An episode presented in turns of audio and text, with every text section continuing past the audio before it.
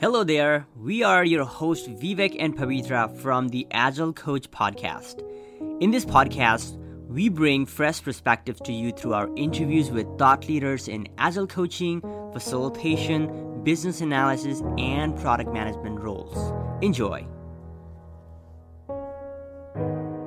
Hey, everybody. Uh, today we have Matt Philip. Uh, he's a good friend uh, all the way back from St. Louis, Missouri. Uh, we worked at a few different companies there and had uh, done a podcast before. And Matt is a guest by demand. Uh, so, to talk about Matt's background, he is a senior director at Pfizer leading their agile transformation. Matt has been in the software development industry for 15 plus years. Let me just say that 15 plus years. Uh, several different companies. I've, I've looked at um, uh, Matt's LinkedIn. There's 14 plus different engagement that uh, you've led. Matt, you've led uh, several different transformation. Um, you started as like a quality assurance background and uh, you've, you've done training, you've done coaching. Uh, so you and you have uh, you have a really successful blog. I've actually uh, for my personal growth i've actually read a lot of your blogs myself.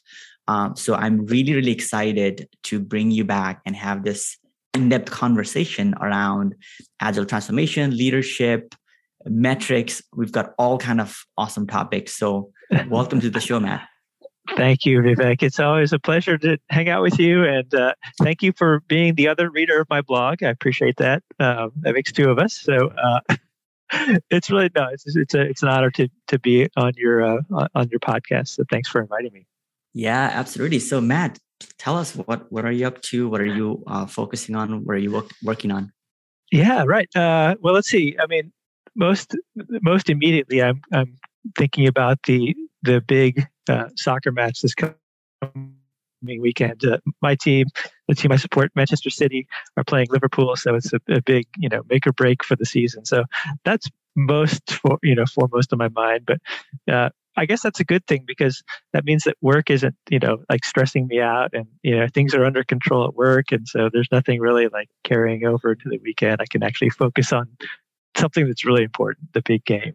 yes, yes. No, thank you. I appreciate that. So, well, let's talk about the work, though. Matt, you're you're leading a large transformation at Pfizer. Uh, you're their agile transformation lead. So, what what does that look like? So, what happens in an agile transformation? Kind of help us understand.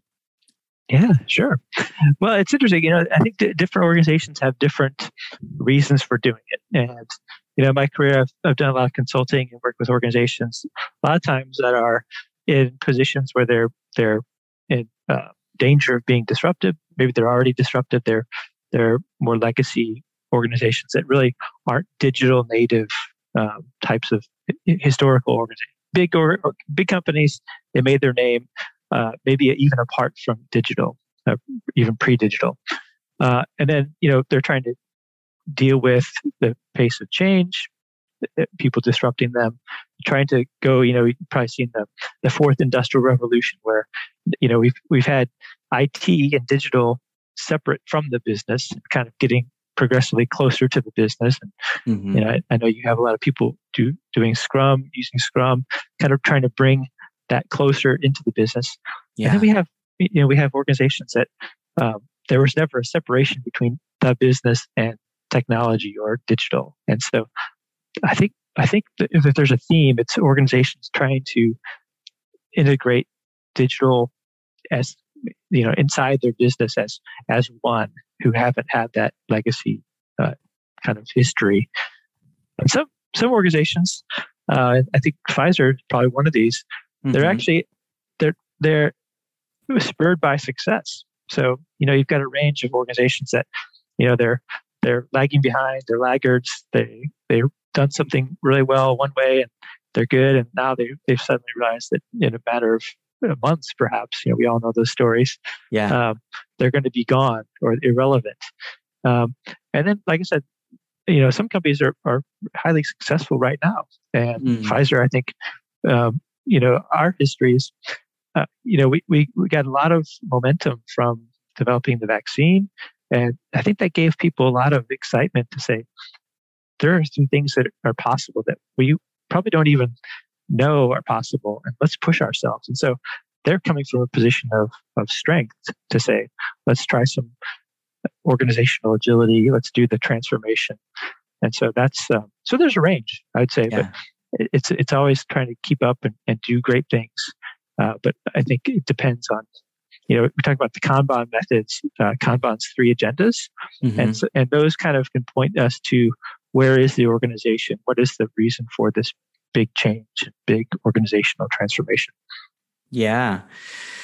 Um, so uh, Matt, so when so you're so you've you've got the goal, the agile, the company starts the transformation. I don't know where you are at at uh, in your transformation so what does it look like like what does that alignment look like in terms of like agile coaches or team facilitators or scrum mm-hmm. masters working across several teams. So for mm-hmm. our audience who might be seeing agile transformation just from uh, scrum master's perspective i, I want to kind of bring that perspective. What does it look like from your view?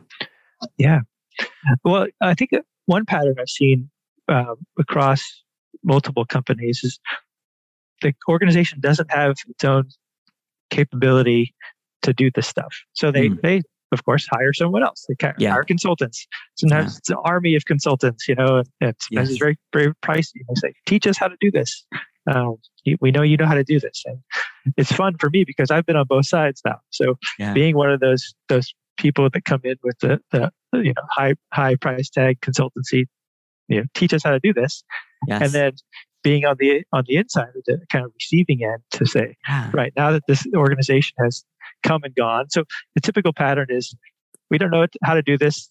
Uh, we want to cover our bases. We're going to hire some respected organization to teach us agile, transform mm-hmm. us, mm-hmm. and we only have so much money for you all.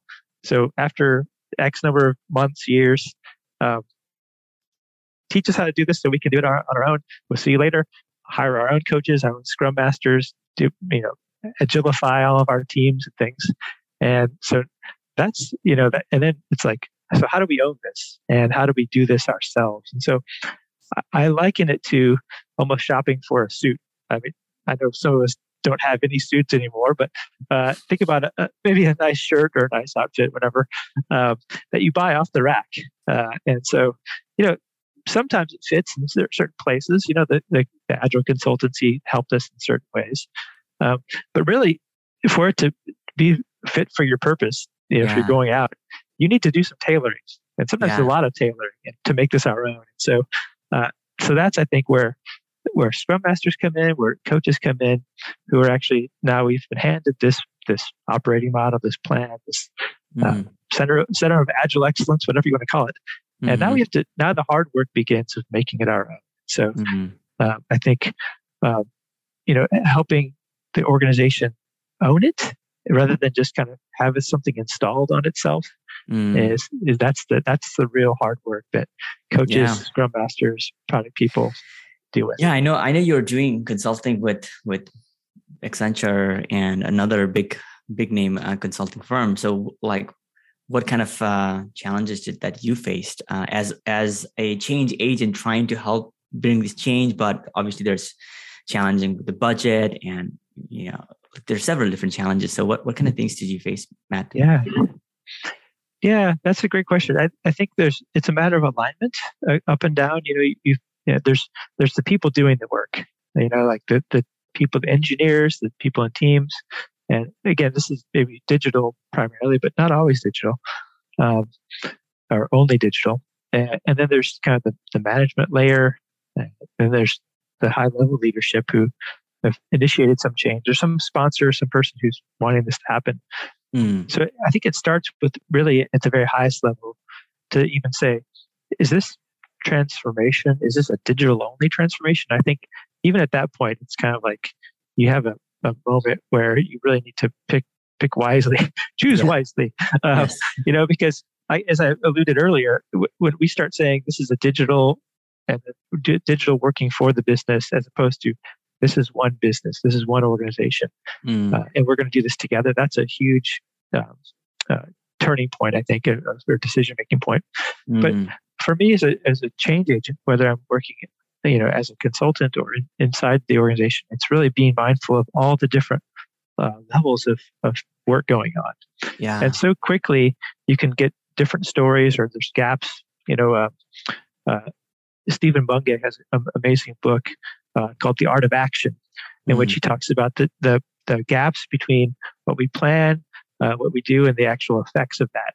mm And so trying to close those gaps is really important because what happens pretty quickly is leadership has one idea of what's going on. We're we're transforming. We're making all these agile teams. We're going to be faster, and um, and the middle layer has kind of its own view of the yeah. world, and the people doing the work yeah have have a very different story sometimes you know right. yeah. a lot of times they, they know what's what's good what's what what they should be doing but they're precluded from doing so because mm-hmm. of, of, upper level decisions uh, one common factor is just too much work being cast upon them you know we talk mm-hmm. about limiting work in progress at the team level and mm-hmm. good scrum masters product people understand this yeah. but what happens is they're in their environment they're they're they're forced to work on multiple projects at once they're you know they start things without finishing things and so hmm. there's the organizational dynamic to keep in mind so. Yeah.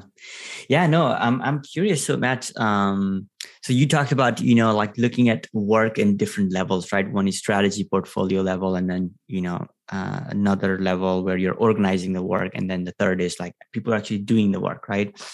So as a as a consultant um, a lot of the folks who are listening to this uh, podcast are uh, consultant. So as a consultant, how do you be um, how do you become fit for uh, service? Like how do you become useful for the client, yeah. despite of client having a lot of challenges? Like how do you assess that? Because uh, at the end of the day, you're there. You you have to add value, right? So how, how do you do that?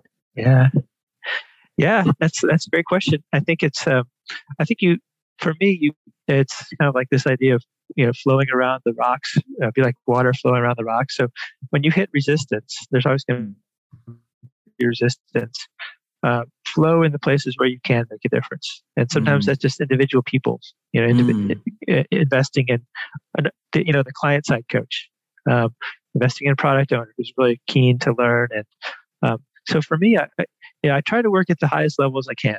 Uh, at some point, you're going to get frustrated. You're going to get, uh, you know, the resistance. Uh, so part of it is understand what, how people deal with change, and uh, I think mm. that's where we start talking about the idea of evolutionary change versus revolutionary change. A lot of this can really yeah. be tremendously um, identity challenging for people who uh, have been yeah. doing something. And a lot of times, you know, you work in an organization where the people who've been there 10, 20 years, they know how to survive in that environment. So disrupting their world is going to be uh, it's going to be uh, almost like a uh, uh fear inflicting, right? So of course we yeah. would expect just like we expect ourselves, we're going to resist yeah. that change. So anyway, yes. but um, yeah, I, I, think for yeah, me, Matt, for for that one. I mean, we, we did that evolutionary versus revolutionary. I think we did that in the context of Scrum and Kanban. We kind of looked at it, right? Like do you do you want to share more more insights around like what does more of an evolutionary um, change looks like and it looks like you're you're a big fan of more of a evolutionary model yeah well uh, yes i am I'll, I'll, be upfront about that uh, mm-hmm. but it's not not because uh, it's, it's because of what i see on, on the ground in, in reality so mm-hmm. um, you know, I, I, don't know. Mike Tyson is well known for saying everybody's got a plan until gets punched in the face or whatever. Um, uh, you know, it, it, looks good on paper. And, and even like I, like I said, I've been a consultant and consultants like to present a pretty picture, buy this, this is how it's going to go. It's going to be beautiful. And, yes. And of course, we, when the, when the rubber meets the road, it's difficult. so what happens is, um, these, these beautiful plans, they, they're kind of contextualless, uh, mm. context free. They, they don't mm-hmm. respect what's actually going on. Most teams are already underway right? So, um, completely changing the way they work is going to be it's kind of like a, a body rejecting a, an organ or something, right? Yes. Um, and, and, it doesn't mean we can't use Scrum, uh, but the reality is, if you're if you're trying to move from a, I'll say a long stage gate process called waterfall, call it non-iterative delivery approaches, to one in which you're meant to be delivering working software every two weeks, um, that's no one's able to do that. If you were already able to deliver software every two weeks, you probably wouldn't be going through an organizational transformation. Yes. Uh, it's almost by definition, you can't do this, right? And so immediately it starts corrupting these very ideas, like we find in the manifesto, like uh, yeah. working software is our primary measure of, of progress, right? Like, you can't do that on a dime. And so that's why, yes, we want to get there. But yes, we want to have small teams that are that can you know deliver um, autonomously. But that's another part of it too. Is like when we say, right, we need to get everybody into these small two pizza teams. Uh, you know, seven plus or minus, whatever it is, we, we artificially bake in dependencies, which actually are the opposite of what we want. It makes it harder to deliver end to end value. And so, so yes, we want to get there, uh, but we, we need to take an evolutionary approach because what happens is all the real the core ideas of agile get corrupted when we force people into these these contexts that are that are uh, basically backward to what we're we're trying to achieve. Yeah, absolutely. Um, so Matt, what are the core um, what are the core things that are needed to build an agile team when you coach uh, uh, in a team level? What do you yeah. what do you think they are? Well, I mean, lately we've been talking a whole lot about psychological safety. Uh, our unofficial book club, we've been talking about that where we're doing uh, Amy Edmondson's Fearless Leader or Fearless Organization. And so mm. I think, I, I, do think that it, it's really important to, to, create safety for all, all things, you know, like um, uh, in terms of creating innovation, allowing new ideas to, you know, novel ideas to come forward. And also on the negative side, to be able to have people voice concerns like this isn't working. Mm. Um, this is, you know, there's, there's catastrophic things waiting for us here to create that situation. Um, mm. and, and, I found that I think a lot of organizations uh, suffer from a lack of psychological safety organizationally yeah. and in teams. So I think creating that, and I think, you know, whether you're a scrum master, product person, uh, team member, I think that's working on that and measuring it. Uh, mm. you a lot of people say, oh, this is a safe space. Well, that's not really for someone to declare. It's really for the others in the group to be able to say. Mm-hmm. And so, I mean, even even simple things like doing an anonymous safety check the beginning mm-hmm. of a retrospective. I mean, how many yeah. how many of us do that? That's very simple. You don't have mm-hmm. to do it every time, but mm-hmm. just to, to how do we actually know? It's one thing, like I said, the gaps between our perception and what's reality. Yeah. Uh, so doing like simple safety checks uh, on, on you know Amy's uh, Amy Evans' site has a, a free safety check. It's like eight questions why don't we do that occasionally with, your, with the mm. team? Make it mm. anonymous. Again, so uh, you know, a lot of people that do surveys and they like put your name, you know, required name here. Well, it kind of undermines the whole purpose, right? Uh, so I think safety is a big part of it. Uh, I think, uh, especially in, in remote contexts, which a lot of us have, have endured and gone through the last couple of years, is just taking time to create some team agreements and, and team ways of working. I think mm-hmm. a lot of times we get we just throw people into to new teams, heedless of like that kind of fundamental uh, hygiene, for lack of a better word, just mm. to help the team work work better together and understand how it wants to work. Um, yeah, I, yeah, I think those are yeah. So, Matt, Matt, we're gonna. Um, so my, my question to you is, you know, you're you're an awesome leader. You know, you you're you've done so much of the coaching work and you understand this work. You've obviously been on both sides of you know consulting and um, now actually leading an organization. So what what advice do you have for um, development managers or uh, people who are, who are in management leadership role uh, but they're not fully bought into like the whole psychological safety thing um like what what what advice do you have? Like how, how do you or, or if you're a consultant right? Like if you had to go talk to another leader where you know this this body of work is not um available or they don't understand it like how do you how do you help them understand uh, the value yeah. what it can bring? Yeah. Well first thank you. That's very kind of you to say that about me. I, for me like it's kind of like the more I learn, the more I realize I don't know. So I think for, for first off, for leaders, managers, always be working on yourself first. I mean, like, uh, you know, uh, I realize how much I fail and how much I want to improve. And so always be reading, always be improving. Get get yourself into groups where you're uh, you're getting feedback from people. Uh, but I would say work on yourself first before you try to uh, lead others and tell others what to do. But to your point about about not being bought into the stuff, yeah, no one should take any of the stuff like from me, from you, uh, but try it empirically. You know, Scrum talks about empirical uh, ways of working and, and and trying things. Experiment mindset is, is is part of what I'd say. Try that. Like if you don't if, start with a hypothesis, psychological safety. And if you're if you don't think psychological safety is important, maybe start with that. Say, uh, my hypothesis is that uh, psychological safety doesn't matter. And so how can I how can I test that? um, I mean that's kind of the opposite way to look at it, but you can but again run it as a as an experiment. Yeah. Um, but I, I, think that's anything with leadership, allowing the team to try things. Um, I, I, talk a lot about how leaders should declare SET, the acronym SET, S E T T, safe enough to try. So mm. uh, a lot of times people are really keen to try things, but they're they they are afraid to try because they don't know where things are going to you know, they're going to be a, a, you know a pothole or a, a minefield, whatever metaphor you want. Yeah. So as a leader, you have an idea of what what you would allow people to try or what's mm. safe. You know, yeah. maybe you have organizational context they don't have. So declare that. Tell tell people yeah. you can try something within these boundaries, enabling constraints, and that can create that environment. Yeah, man. I mean, if I have to think about like some people who are really skilled and have the expertise in this transformation and agile stuff, I would think about you. But it was really refreshing to hear that you you are kind of making that a priority to kind of work on yourself. I know you're talking in different conferences, you're doing workshops. So that's such a powerful point. If you are leading an organization around this stuff, you know, just kind of finding out what's what's out there and you know and really learning and, and really growing yourself too. So that, that was really powerful. Oh, thanks, Nick. Yeah.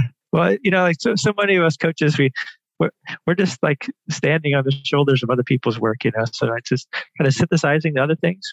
Uh, but I do think that there's a lot of personal discipline involved, managing your own work in progress. Uh, mm.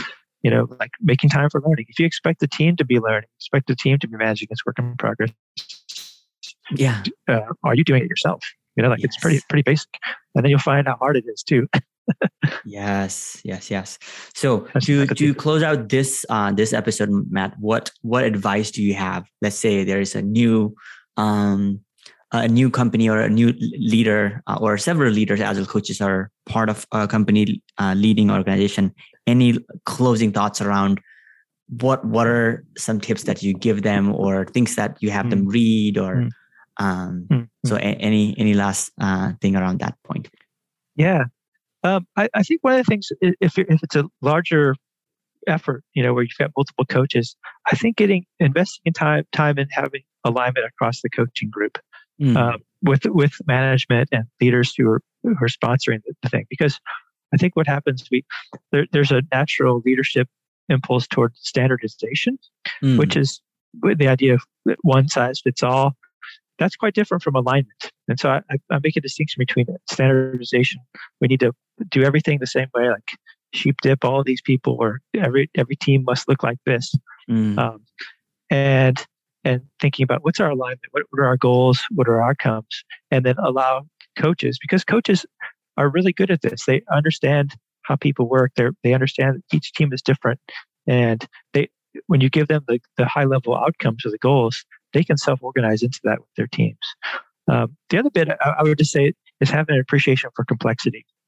Uh, a lot of us, you know, over the last 10 years have really discovered what Cynefin is and, and how it can help us understand where we are and the environment we're working in. Mm-hmm. So often I've seen I've seen strife and tension and pain because higher level leaders are wishing that the the situation is complicated when it's really complex. And so allowing the coaching group, allowing leaders to understand uh, what complexity is, and that yeah. it really does require different ways of working as yes. opposed to a situation we wish it were. Yeah, no, really, really appreciate it. Thank you so much, man. Thank you, Vivek. Yeah, it's been a pleasure chatting. All right, that's a wrap with this episode. Thank you for listening till the end.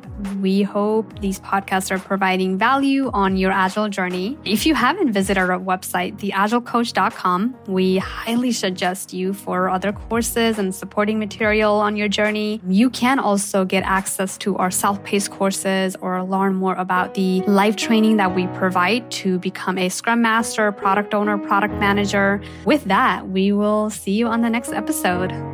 Love and best wishes from the Agile Coach.